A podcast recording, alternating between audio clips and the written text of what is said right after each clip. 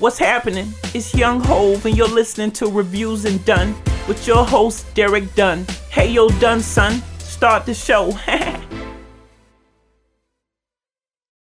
What's going on world? Once again, it's your man Derek Dunn back with another interview for Reviews and Dunn. My guest today is Mister Nitty Green from the R and B group Riff. Now, unless What's you're up, a man? true R and B connoisseur, you might not remember Riff, but I'm going to give you a hint. You guys remember the nineteen eighty-nine movie Lean on Me? And you guys remember the songbirds that were singing in the bath, bathroom that Morgan Freeman kind of embarrassed and made them sing on the spot? That was Riff. So, yeah, I know you guys got it in your head now who they are. So sit back, relax, and enjoy this nostalgic trip I'm going to take down memory lane with Riff's Nitty Green. How are you doing today, sir? I'm blessed, man. Thank you, brother. Quarantining, man. Quarantining. Oh, that's what you can do, bro. And, you know, like I doing? tell, you know, family and friends and everybody I talk to, you know, I don't foresee things going back to normal for a long while. So, you know, I we know, just man. take the time to self-improve, spend time with our family, and do all we can to stay safe. Man, you, you said a mouthful right there, man. I don't see it going back to normal. This is the new normal as of right now. So, you know, everybody, you know, stay protected. Oh, yeah, and it's, you know, it's fine with it, with it being the new norm. And I think the only thing I I kind of miss is um. Mm-hmm. being at work a little bit and just being around some adult faces, some other adult faces, because, you know, I'm, I'm with my wife and my son all day. Right. You know, love them to death, but, you know, sometimes, you right. know, you just need that break. You need to see somebody new and, you know, engage in some other conversations with um, other folks. You yeah, know, but, I mean, that's funny, man. Like that with everybody. Like, you know, I'm sure um, kids miss going to school and, you know, and talking with their friends at the lunch hour. I'm sure, you know, if you have a significant other that's not working, they might miss being around the, you know, office, gossiping yeah. about so-and-so. So, but, I mean, it's all love. Like, you know, I'm healthy. I'm waking up every day, so I can't complain. Nah, man. No way. We cannot complain, man. Enjoy the time with your loved ones. That's it. You know what I mean? When it's time for us to go back, it'll happen. It will happen. Right now, we just got to stay protected, man. That's it. No doubt. So let's go ahead and get into this Riff history. So growing up, who were some of your early musical influences? All right. Well, growing growing up, man, um, and we're talking about the band, or you're talking about myself? We're talking about the band, right? Oh, right now you're you're a Riff representative, so let's you know let's let's get into your influences. All right. And, you know, you know, down the interview, man. You know, we'll we'll we'll get into rest of Riff's interviews, but right now, since you. Uh, you know, picked up the ball to lead the team and, you know, yeah. score that winning basket. It's all uh, I'm a Nitty Green right now, so all right, you, you can got it, uh, man. Chop it up. You got it. You got it. All right, well, see, when I was growing up, man, in my house, man, my musical influences were my mother and my two sisters, man. We used to sing around the house. I used to watch my mom sing at church and stuff like that. You know, I come from a family, man, that's uh, – you know, it's a lot of it's a lot of talent within the whole entire family. So it's like, you know, going to my church home, you know, you've seen a lot going on, man. My grandfather, uh, you know what I mean, he sang, and, you know, my uncle played the saxophone. We had a lot of drummers, a lot of keyboard players. The choir was ridiculous, man. We just, you know, and then after church we would get together over by my auntie's house, man, and have a jam session, man. It was ridiculous. So my musical influences was my family, straight up. And then as I got older, you know, I started taking a listening to, uh, I don't know if you ever heard of uh, a gospel group um, out of Detroit by the name of Commission. You know, of yes, course, sir. Michael Jackson. Of course, Michael Jackson and Uh, uh, Stevie Wonder and uh, the Clark sisters and, you know what I'm saying, Prince.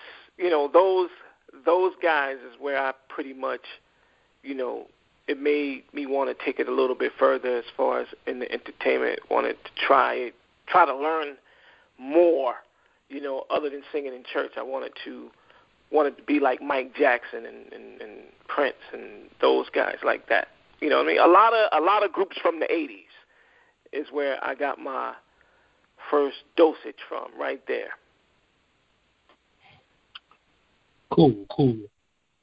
When did you link up with Kenneth Kelly, Dwayne Jones, Anthony uh-huh. Fuller, and Stephen Capers to form the group? Okay, well, how Riff got started, uh, we we um, used to sing in a gospel group um, coming up, uh, and uh, by the name of uh, the Spotlight Gospel Singers. That that was the name.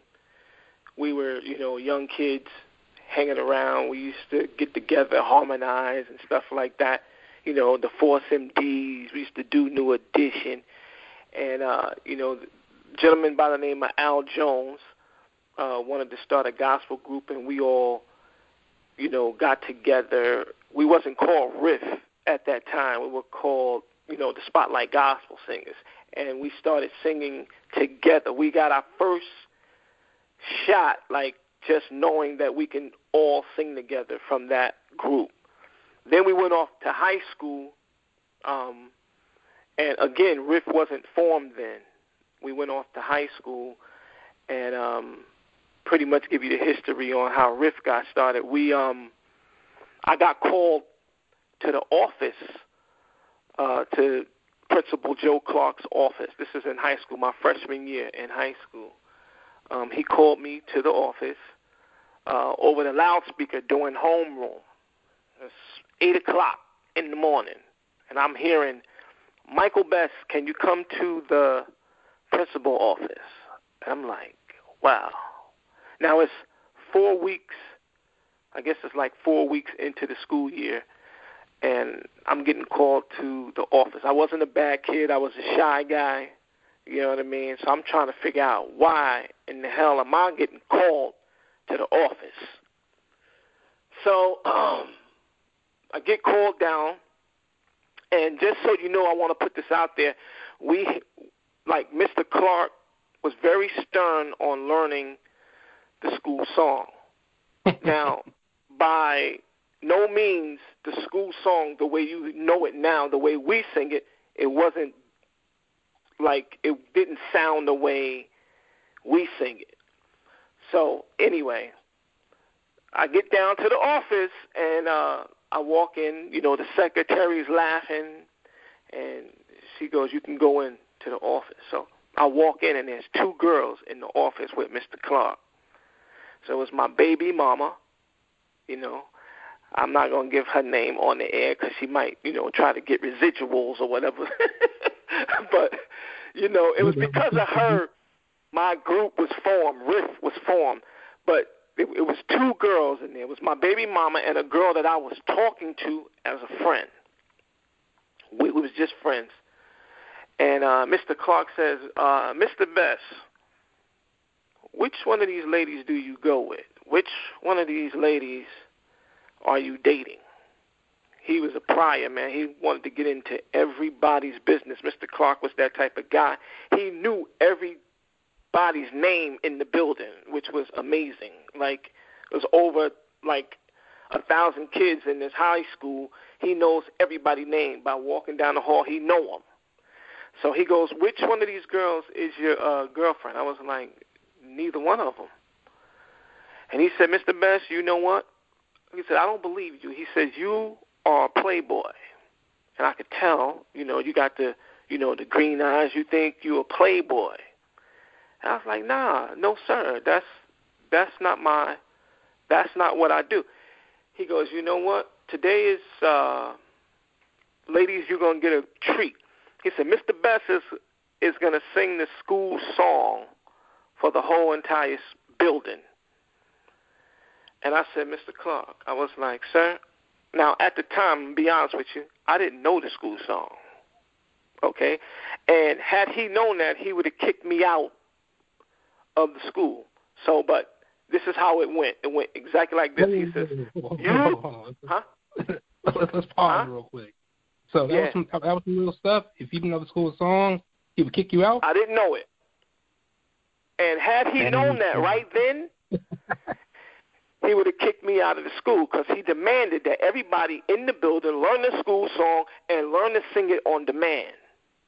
All right? Wow. And it was it was it was corny. It was like, fair Eastside high, by thy side we'll stand and always praise thy name. It was on some like opera choir thing, right? So again, I didn't know it, but I didn't tell him that. I said, Mister Clark, I was like, I'll make a deal with you. I, I played it off. You know, I I had that charm where I can like convince cats to like, you know, believe what I'm saying. So I said to him, I said, Mister Clark, I said, I promise you. I said, I don't want to sing it for you today. I said, if you let me come back here tomorrow, I said, I will blow you away with it. I said, and you will not regret it. He said, if you don't come here, he said, being that it's secretary day, he said, I'm going to let you slide. But if you ain't here tomorrow to sing this school song, he said, Michael Best, I'm going to suspend you for the whole entire year. You're going to have to repeat the grade. I said, all right. I left out of the office. After school, I went over to Anthony and Dwayne's house. Me, Anthony, and Dwayne, we sat in um, their mother's living room, and we rearranged the school song, put three-part harmony to it, and we came back to the school the next morning. And when I tell you, man, like we we turned it out, like the whole school, like you can hear the whole school cheer after we was done. And Mister Clark made us, like he told he told me at that point, he says, listen, he said, I want you to come back here every day and sing it over the loudspeaker. So we went back every day for like a month to sing the school song so that everybody can learn it the way we learned it. By that time, you know, within the second week, we added Kenny Kelly and we added Stephen Capers, which is my cousin, and we got together, and that's when Kenny Kelly added that, praise thy name, praise thy name, to ever. He added all of that stuff. So we added more to it, and the school went crazy. So Mister Clark, at that point, told us, he said he had a surprise for us. He said he's not going to tell us right now, but give him, you know, a couple months, it's going to come back.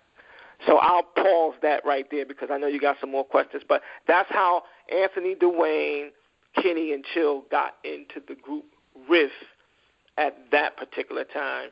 We rearranged the school song, and and we got uh, our chance to be famous around the school. And our name was called the Playboys because he called us the Playboys at that time. Come on, bro. Like I said, we ain't got to pause, bro. This is um, this is your time to give your testimony, give your story. So I'm all about letting artists um, you know, tell tell their truth and tell their story. Um, mm-hmm. I mean, truth, truth, truth be told, you know, it, it all depends on the artist, and if they want to um go for up to two hours, and then they go up to two hours. If they only go twenty-five minutes, they only go twenty-five minutes. So hell, if you want to tell your story, Mister Green, by all means, tell your story. Like I said, I'm just here listening.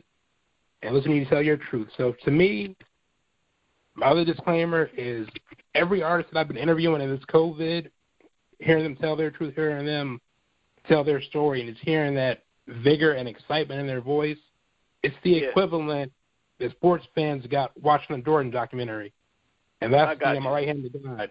So this right here, hearing, hearing you talk, just like hearing every other singer that I grew up on or even singers that came out, you know, when I was an adult, hearing you guys talk and, you know, take time out of your busy schedule is my Jordan documentary. So tell your story, bro. It's your time to shine. All right, all right, thank you, man. So, uh, yeah, man. So a couple months later, we went to sing the school song, you know, in the office. After we sang it, you know, uh, Mister Clark was like, I got to tell you guys something. Um, he goes, look, um, there's going to be some white people coming into the building by the end of this month. He said, I'm not going to mention it to nobody else. He was like, you guys, I'm going to let you guys know because I want you guys to be a part of it. He said, um, I got Hollywood is coming into the building. He said they're going to be filming a movie about me. He says, um, and I want you guys to be in the movie. He said, I got Morgan Freeman and it's going to be playing me. We couldn't believe it, man. We was like, what? He was like, yeah, they're making a they're making a movie about Eastside High School, and I want you guys to be in the movie. So we, like, going crazy. We like, what? Oh, my God, we're getting ready to be in a movie, blah, blah, blah. So went home, man, was telling our parents and stuff. So, you know, you know, he's saying, you know, he want us to sing the school song just the way we did it in the movie. So, you know, we we practicing every day, man, together as a group now. We're the Playboys, you know. We're, we're, we're practicing every day, like waiting for Hollywood to come in, you know what I mean? So uh, when they started coming in, man, you know, you, you you know, he gets over the loudspeaker. He goes, listen, um, everybody, he said, we have some visitors in the building today. He said, don't pay them no attention. Go on about your everyday, you know, duties, your, your, your studies. Don't pay them any attention. He said, I have a announcement to make, but I'm going to make it at the end of the day. We knew what it was. The school didn't. So at two, what was it, two forty-five, Mister Clark gets over the speaker, and he says, I'm having a movie made. We're having a movie made about our school, and the people that's in the building is Hollywood. He said everybody's going to be in the movie. So with that being said, man, that's when we found out that, you know, auditionings, auditions was taking place uh, in a few weeks, and, you know, he wanted to he wanted us to sing for the producer, the writer, and the ex- executive producer of the movie. So, you know, we had that meeting. We sang it for them. They loved it, and they wrote us into the script. That's how Riff got their start right there, man. We was written into the script, Lean on Me. They definitely wanted us to be a part of it. Dope. That's number God at work right there. Yeah, man. Because we you know what's going to happen. You know, it's, like they say, it may not come when you want it to, but it'll be there right on time. Right on time, brother. Boy, was it, man. We was like five kids from the hood. First of all, making a nice penny, you know, filming that movie because we were considered principals of the movie, like, because we had a big part, so we were paid a little different than the extras. Like, so, yeah. You know what I mean? It was a blessing in disguise because, true story, and I'm going to get in a little deep, at that time, man, I was going through so much. My family was going through so much, man. Like, I, you know, we had lost our home. Like, my my parents, you know what I mean? Like, you know, we couldn't hold up, you know, the mortgage on our home. We ended up moving in with family. So that money that I was getting filming that movie was, you know, was like a uh, a blessing, man, because we were able to get our own things back on track, man. So it was a, like a real testimony for me, period, because, you know, things went south, and, you know, family was there, but it's it's it's it's different when you have your own things, man. You know what I mean? You, you know, you're not walking over people. You know, you're not feeling feeling like you're in the way and stuff like that. So it, it was nice, you know, for that to happen, man. God has really, really been good to me. Like, we we really, you know, he's really had his hand on me for a long time, man. So I'm blessed, man. Thank God for that. Thank God for that movie. That's all I can say. Thank God for that movie, man. Thank, listen, thank God for my baby mama, like, straight up, like, you know, being jealous, like, trying to find out if I was messing with this girl to go try to make me look crazy in front of Mister Clark, not knowing that Mister Clark was getting ready to film this movie, and I was getting ready to blow him away. So it's funny, man. it's funny how like things work out, man. I I I serious I seriously believe that your life is written already. Like God God knows exactly what you are gonna do. So this is how it happened, man, and I'm blessed. I'm blessed. So why did you guys change the name from the Playboys to Riff? All right. This is a good story. All right, so after filming the movie Lean on Me, the movie wasn't the movie wasn't out yet. Like we had filmed it, you know, we had did everything. We we done flew out to L A, you know, because they filmed the movie at Eastside High School and they filmed it at Burbank Studios in Hollywood. So we, we done went, we, we done been out to Los Angeles, man. We feeling like celebrities. Okay, so what happened was um, the writer, the musical producer of the movie Lean on Me, and the executive producer of the movie formed a production company called Fair Shot Productions. And they were interested in signing Riff, which is myself, Anthony, Dwayne, Kenny, and Steven, and also the guy, Jermaine Hopkins, that had the lead role in Lean on Me, um, to a production company. So they signed us up, and they um, was pretty much saying that they were going to shop us a record deal. So we were in rehearsal one day, re, you know, rehearsing songs. So when they make, when Fair Shot Productions made the meetings, you know, that we had to go to these record companies and audition, we wanted to be ready. So we were in rehearsal one day, and, you know, with our manager, Skip Van Rensselaer, Um, who also worked at the school, who heard us sing the school song, and he made, like, straight straight up, man, like, after we sang that school song for the first time, he got in contact with somebody for us to meet with him. He wanted to manage us off the spot. So check check it out. Um, so we're in rehearsal, and, you know, we're, we're learning songs. Skip was a great writer. Um, he had some songs, and, you know, we put harmonies to his songs, and he was a good arranger and stuff. And Anthony Fuller was one of the guys uh, that liked to do a lot of r- runs and riffs in songs. You know, like he, he couldn't sing, like, a song straight without doing tricks. And Skip Van Rensselaer said, you know what, y'all, y'all need to change our name from the Playboys to Riff, and because Anthony riffed too much, and we was like, you know what, that's hot, we're keeping it. And that's how we got our name to switch. We switched it from the Playboys to Riff, and that's how that came about.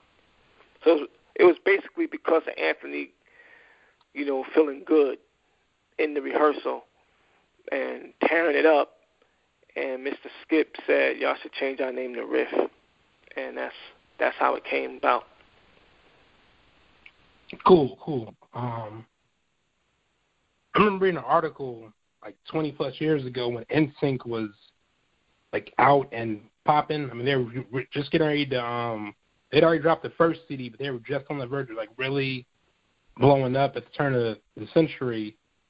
And Vibe magazine did an article on N Sync and J C, who, for all his purposes, is a better singer than Justin Timberlake. That's another conversation. I think so.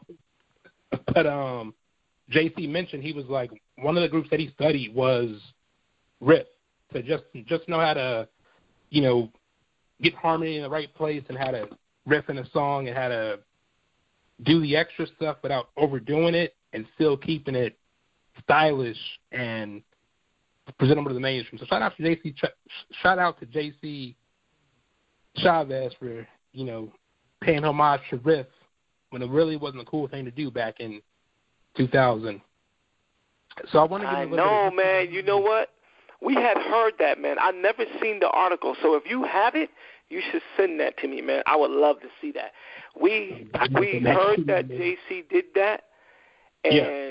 I, I I would love to see the article so that I can write him and like thank him for like you know bigging us up. A lot of groups still till this day won't give Riff their props, and we are quick to give other groups their shine, but like groups yeah. will not give it to us, man. And I know we are one of the best vocal groups.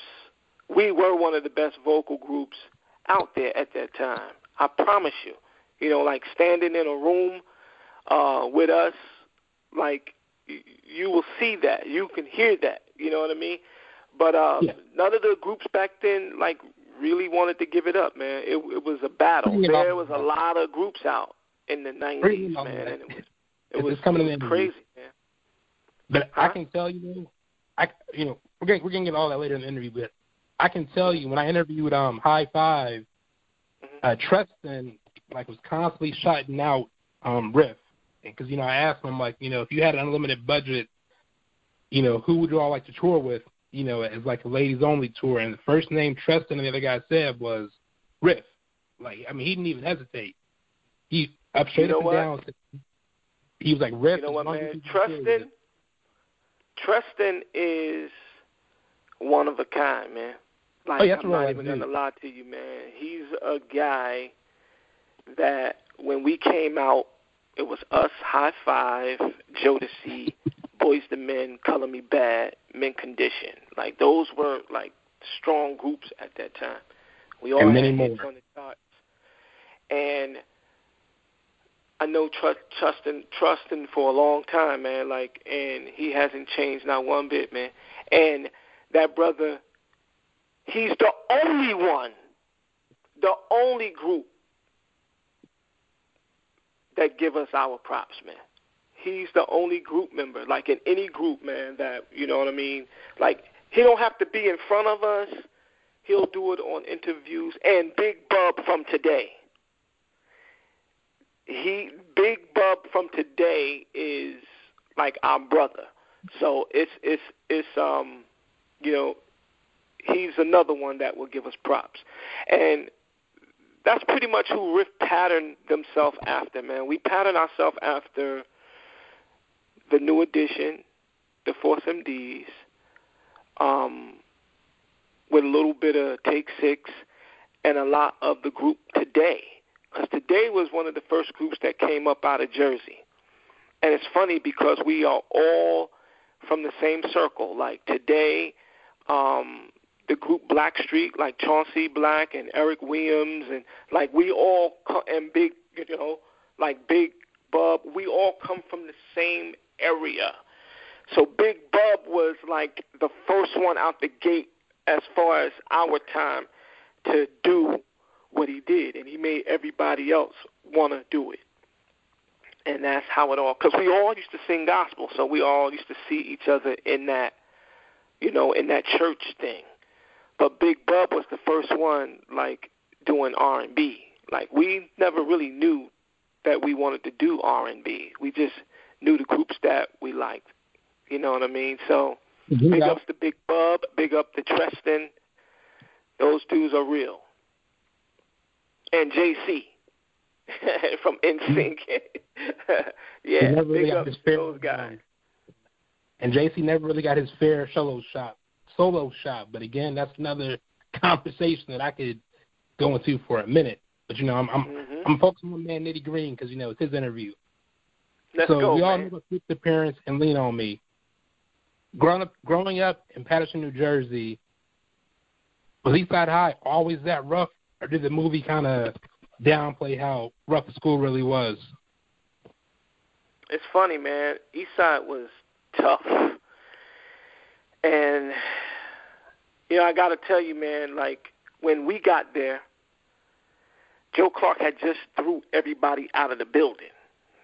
That's how he got his name. Like, the year before we got there, he had tossed out all of the bad seeds, man. He stood up to him and was like, yo, if, you know, you guys haven't, you know, he'll let them know, if you're not coming here to learn, you know what I mean? And, you know, he'll go back and look and see what everybody's doing in their grades. And the ones that were below grade average, he threw them out.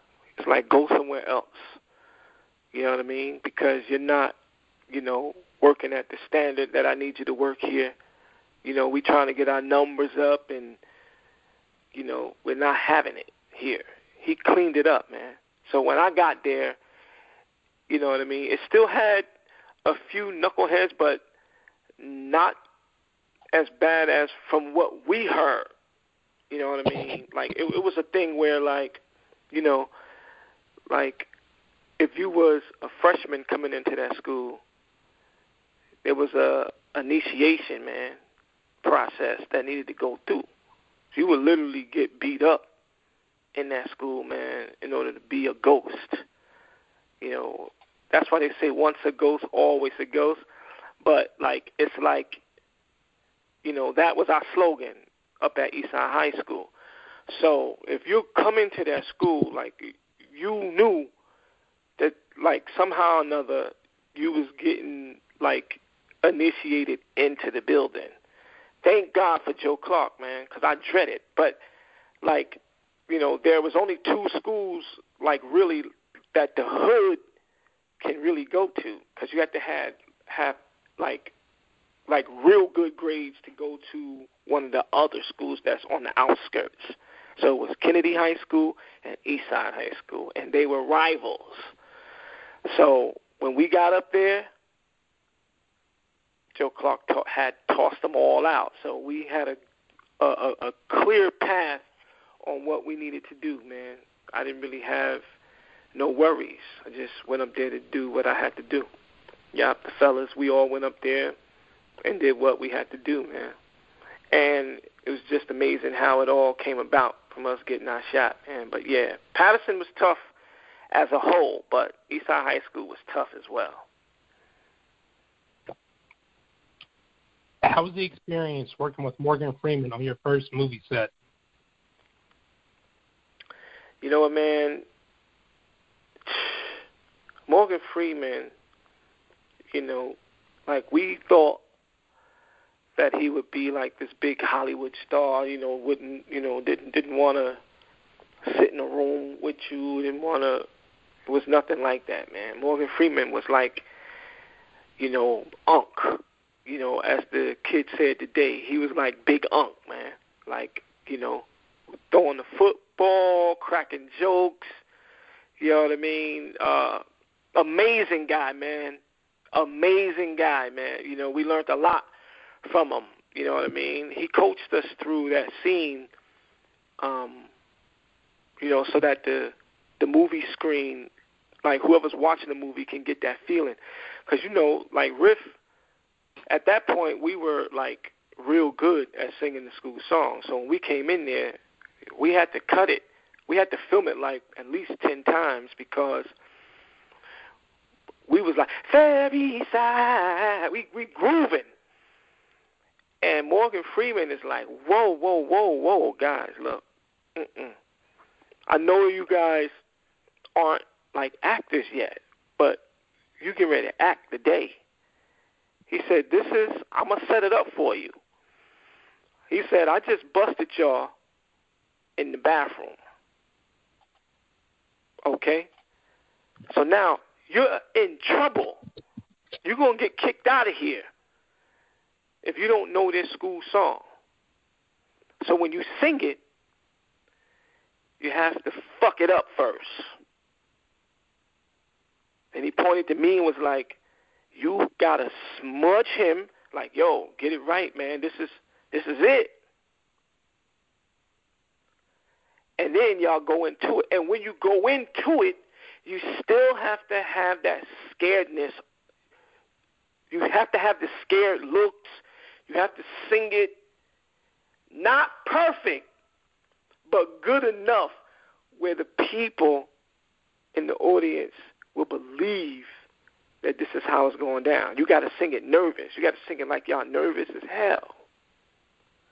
And we did it like, I swear to you, man, like ten takes, man, until it was the right one. and we got it. Because we were singing it entirely too good, man. We just like, they like, no, no, man, y'all can't, you can't sing it like that. You got to give it to me. Y'all got to be scared. And it came off good on the big screen, man. It became the ghetto anthem in every hood, man. You can't go in no hood and not know the school song. You can't. You can't, man. And it's funny, even the kids today, today, if you be like, yo, you remember that movie Lean on Me? It still comes on today, man. Like, cats know that school song. If you strike it up, they know it. No doubt. Yeah. All right. So how did the group end up signing with Capitol Records? Okay. Well, uh, like I said, the production company, Fair Shot Production, ended up um, – and it was S B, S B K Records affiliated with Capitol. It was a new label. They had just signed yeah, Vanilla yeah. Ice. They signed. Yeah, Capitol um, was the parent, right? Huh? Cap- Capitol was the parent, right? And S B K was like right, the subsidiary exactly. of Capitol. Yes, exactly. Um, so they had just signed Vanilla Ice, who was doing good. They signed Wilson Phillips, Tracy Chapman. Um, you know what I mean? It was a, it was a new. It was a new label at the time, so um, we had went to a couple labels. They didn't see it. They wouldn't. They wouldn't. They wouldn't sign Riff. It was two labels before we got to S B K. So he went in for the audition. We sang for Donald Rubin, um, who was uh, vice president at the time. Um, Danny Glass, he runs Glass Note Records today, um, and it was Charles Copperman, who was the C E O, the chairman of the board at that time. But we sang for uh, Donald Rubin first. We went into the um, office, they set it up, and Riff sang a cappella for them and blew them away. So he goes out, he go get Daniel Glass, he comes in, and he's like, yeah, I want you guys to do exactly what you did for Danny Glass. And we sang for Danny Glass, and they looked at each other and was like, you think Charles is going to like it? Who was the big guy? He picked up the phone and was like, yo, let me see if I can get him down there, or we got to go up to his office. So um, Donald Rubin gets on the phone, calls and says, is Charles available? Can he come down? He got something that he wanted to see. So while we're waiting for him to come down, there was a secretary. She was a secretary at the time, um, was uh, Donald Rubin's secretary. Her name was Blosette Kitson. Black lady. So she's sitting outside the office. Um, I heard Donald Rubin ask her, do you like what you hear? She didn't say nothing at first. You know what I mean? Because they held you accountable for what you say from what I know now. She didn't say shit. She was just like on some chill stuff. So Charles Copperman came into the office. And uh, Daniel Glass was like, listen, do what you just did for Charles Copperman. Charles Copperman sat down. He lit up a cigar in the office at the time. This is back in eighty-nine. Nope, it was, yeah, eighty-nine. And we sang. And he was like, wow. He was like, I definitely love what I hear. He said, I don't like it. He said, I love it. He said, we can definitely do something. So we celebrating and stuff. But he said, but I gotta, I gotta get another opinion. So he goes out into the hallway. It's Charles Copman. He says, Blosette, come here. He said, did you hear these boys sing? She said, yes. He said, he said, what do you think about them? She said, I think they're they're amazing. And that's how we got our deal. Charles Copperman was like, look no further. Riff has a home here. And they had a vision on what they wanted Riff to do at the time. Like I said, we were straight out of church boys. We had we didn't have no R and B, um, like training, like like it wasn't like like we were church boys. Period. But they had, um, they wanted us to do pop music at the time, so they hooked us up with, uh, you know, some pop producers out in L A We flew out to L A, man, like a year later, and we did our first album, man. And that's that's pretty much how it how it went down. And we came off of that, man, and got a few, you know, top ten hits, man. We toured. It was great, man. It was it was a good, good, good, good turn, man. It was good. It was yeah, a good life-changing situation. Huh? Yeah, we're getting all that. You know, I got the question, man. Okay, let's do it. Let's do it. You must be an R and B fan, so.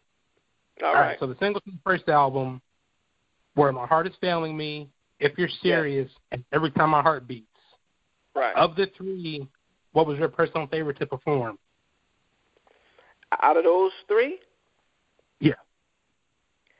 I like My Heart Is Failing Me because um, we did our choreography like our favorite group, which was New Edition at the time, you know what I mean? So our choreographer, um, his name was Lazy, and Mike Swift, like we, we basically told them that we want to be on some New Edition steps on this song and with a little bit of hip-hop with it.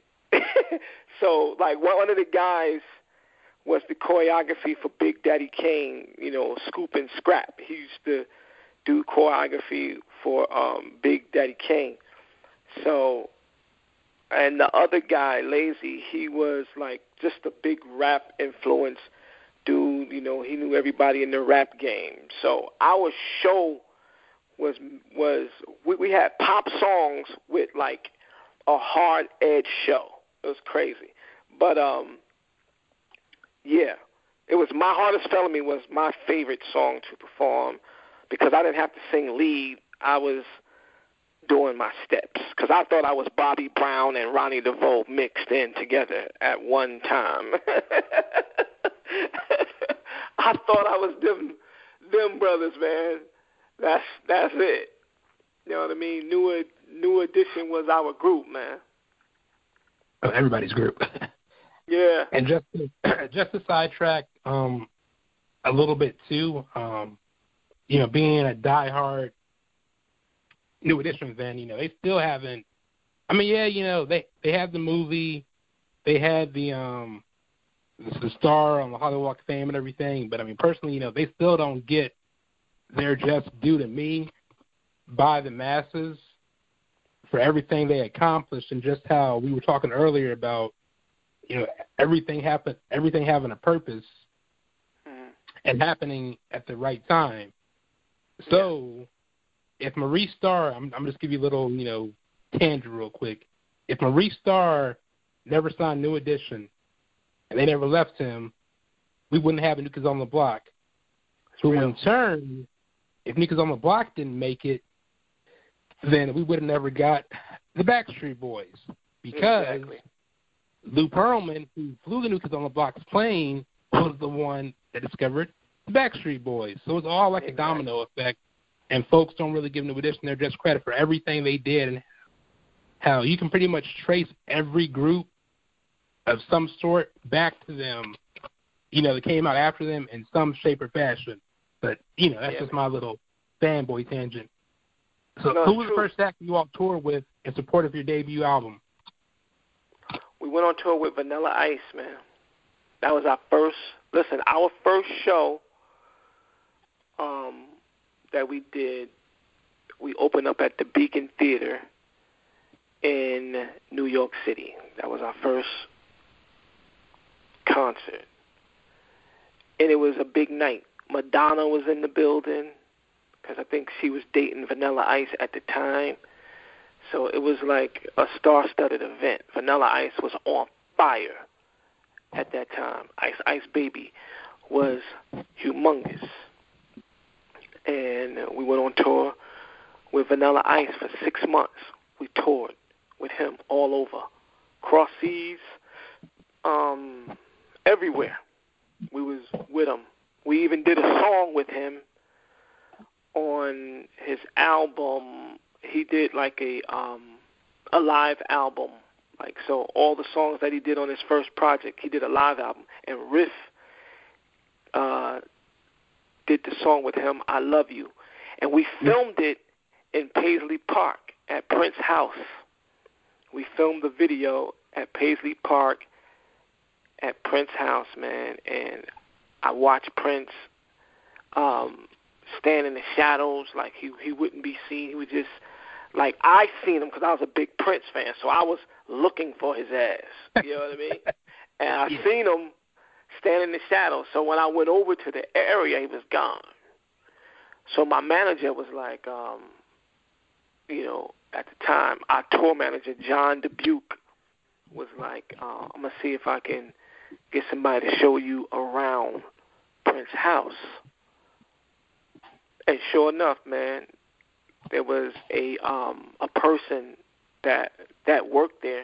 It's like, sure, I'll show you. And they showed me where Prince had his guitars made. Like right there, man, he had his, he makes his guitars. He got people making it made made his guitars. All of his clothes, like you seen the sewing machine. They let me see the studios. Like he got like three, four studios inside of that place. It's crazy. Like, I, I lost my mind. And I didn't see Prince again. Like, I don't know where where he went to. I saw him for that second. Bang! And he left. He, like, went off into, into you know, I don't know where he went. But he wasn't there anymore. But he was watching us film the video, man. And I was I was like, oh, my God, Prince is right there. And it was like, wow. We turned, we looked, he was gone. It's crazy. So Vanilla Ice, man, we went on tour with Vanilla Ice, and that was an that was an experience, man, because we went from the Beacon Theater straight to singing for like fifty thousand people, man. Like it's crazy, like twenty thousand people, man, in an arena. Like it was ridiculous. Like we we we never did a club date. We went straight to the arenas, man. It was crazy. And nervous. I remember our first, our second show was in Georgia, and I guess the Beastie Boys was out there doing something like, you know, years before. So, you know, Vanilla Ice, you know, it's the tour. So we had cops come backstage into our dressing room and was like, listen, we just left Vanilla Ice dressing room, and we're telling, and, and we told him the same thing we're getting ready to tell you. It was like, there will be no humping, no grinding on the ground, or any sex gestures on the stage, because if we do, we're going to lock your asses up. We're telling you right now, we're not going to have that tonight. None of that. There'd be no smoking weed on stage. We was like, sir, we, we we don't do none of that. We're a singing group. He was like, I'm just letting you know it's not going down tonight. So we were shook. This is our second show, man. Our second show. We shook. And we had something in our show where we, on Every Time My Heart Beat, you know, Riff goes down on the ground and we hump. And then we come back. We had to. We, we end up changing that part in the show, um, and uh, we did a push up, man, instead of the hump, man. You understand? We wasn't trying to go to jail. It was fun, man. It was fun. We had a ball. And then after that, after that tour, we went straight to the Mama Said Knock You Out tour with L L Cool J for six months. Because now they had pushed us. Pop. Now they want us to, like, you know, go get a mixed crowd because, you know, white and black people came to see L L. So they wanted us to get some blackness. They thought we should go and do some shows with, you know, L L. So we went on tour with him for six months. It was fun, man. It was fun. We had we had a good time. So how, how was Vanilla Ice hanging out with him? Or was he kind of just you know what? kept to his feet? We, you know, believe it or not, we really never had a conversation with Ice. Like, not even when we did his his his record. Like, he was on that shit, that that um Hollywood stuff. You know, he was blowing up, man. He blew. He was like, he's crazy. Like, we never really had a conversation. We didn't have no problem with him. We just never had like a real conversation with him. Like, but he would, you know, he would give us props though. Like when we came out on stage, like he brought us, he brought us up right. He was like, yeah, we're gonna bring up, you know, we're gonna bring. Like you would think that we was his best friends, man. But that cat was like, yo, we're gonna bring one of the baddest groups out right now. We're gonna bring Riff out on stage, and they gonna tear this boy up. And he started a song, and we come out and we we sing it, but we never never really got a chance to like really kick it with him like that until later on, like after, you know, our, you know, tour situation was over. Like I just kicked it with Ice like maybe three, four, nope, like five years ago. Yep. No, four years ago. You know, he let me get some free tickets. It was a um, New Kids on the Block and Vanilla Ice, and it was uh, somebody else. But um, Vanilla Ice gave me tickets, and I came back and I hung out with him. And he was like, yo, I always wanted you to know that, you know, you you guys were one of the best. So I started, you know, we started a dialogue like that. So he's changed like big, big time. He's he's not there. He's still rich as hell, but he's oh. not what he, like, he's not on what he was on before. Like, he's humbled himself real, real nice. So ninety-two, you guys are red hot, doing your thing. You all link with the you all link up with the man of the hour, Dallas Austin, to record the title track to the White Man Can't Jump soundtrack, one of our personal mm. favorites. What do you remember yeah. about shooting the video for that one with Woody Harrelson and Miss Rosie Perez? Okay. Well, we hooked up with Dallas in um, Atlanta. Uh, we flew out to Atlanta. Um, there's a quick story behind that song. Um, Dallas Austin submitted the song to the people that was in charge. I guess um, E M I had something to do with the soundtrack, whatever. So Dallas Austin submitted a song. You know, he's like red hot on fire. Submitted a song of a group that he was in called the Holland Place Mobsters. They had this song called Let's Get Naked that was just getting ready to drop or something like that. And he wanted, they demoed the song. So when we heard it, you know, like we got called into the, to the meetings like, you know, you guys going to be on a soundtrack.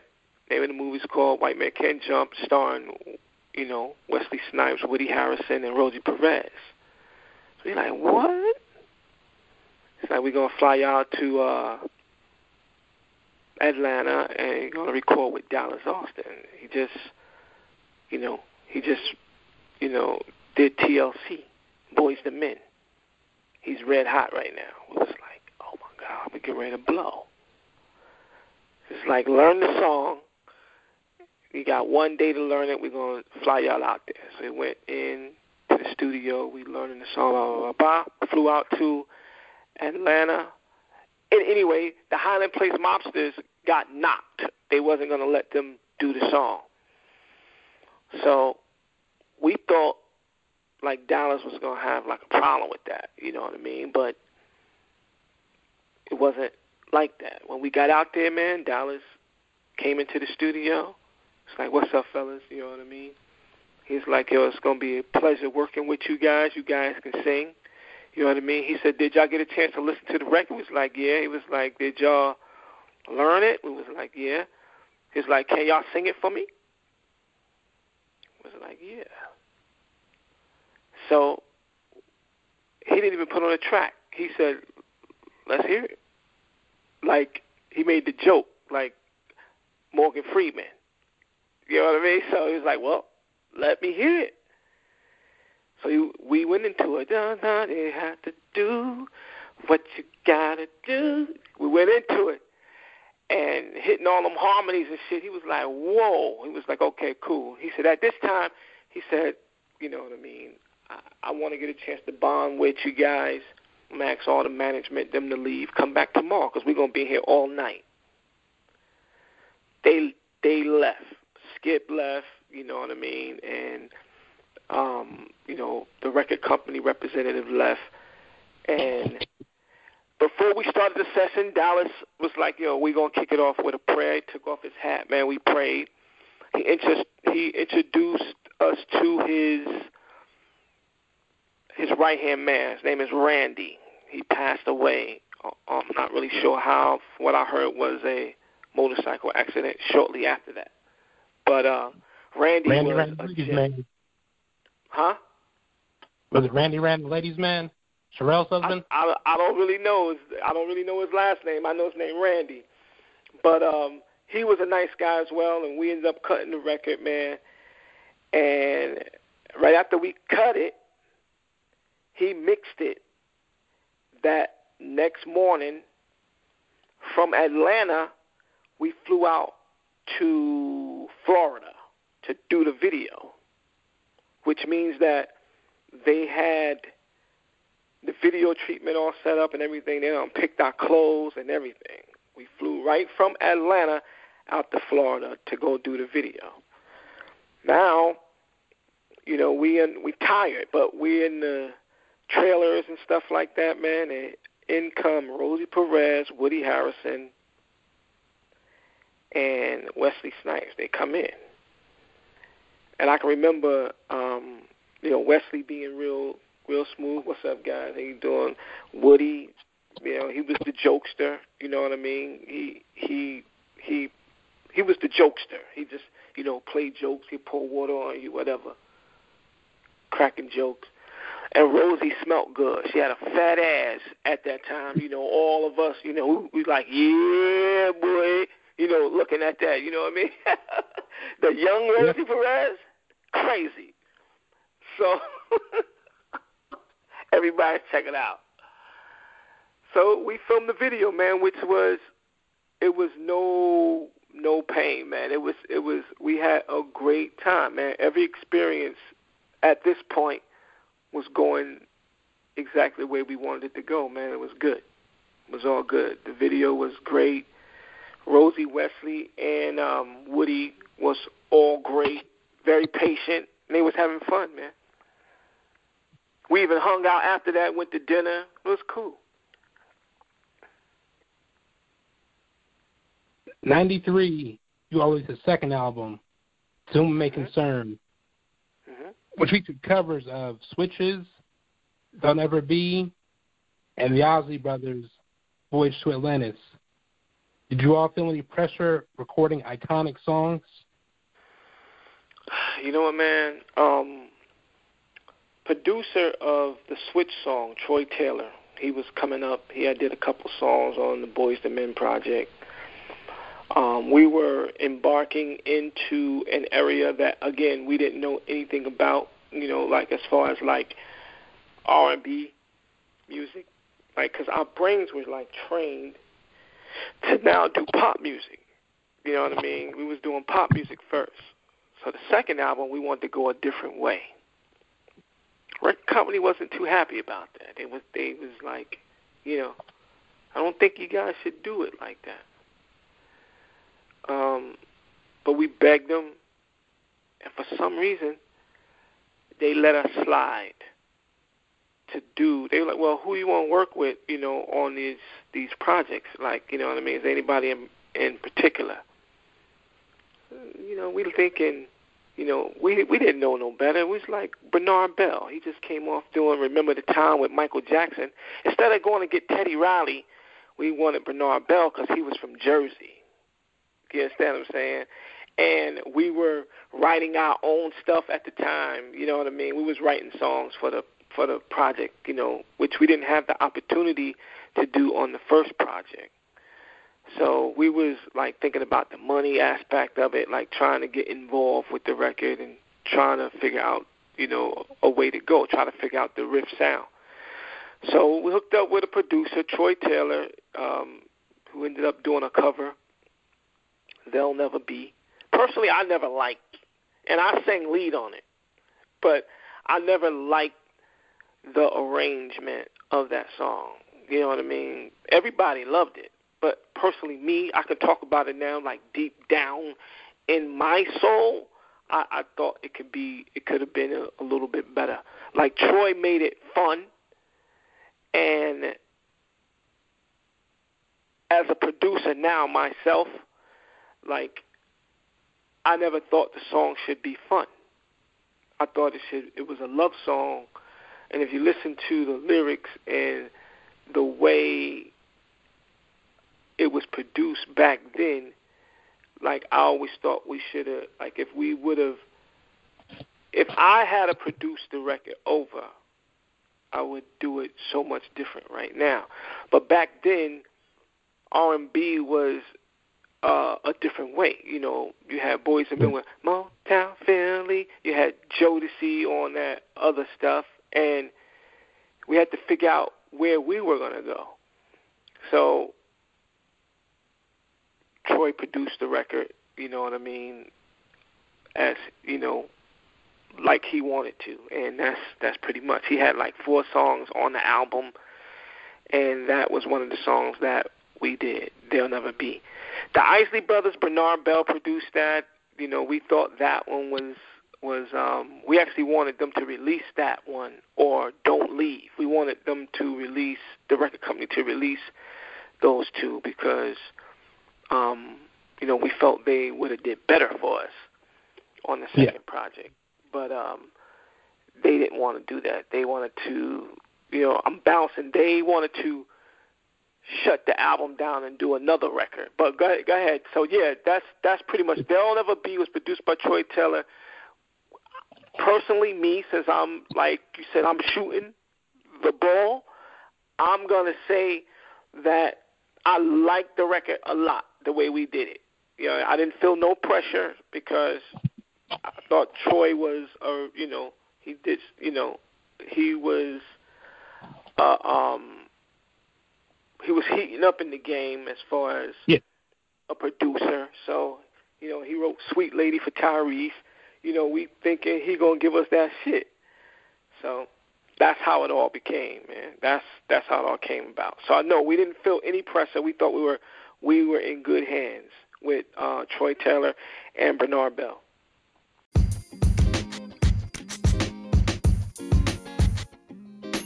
Tune into Reviews and Dunn next week for part two of this interview.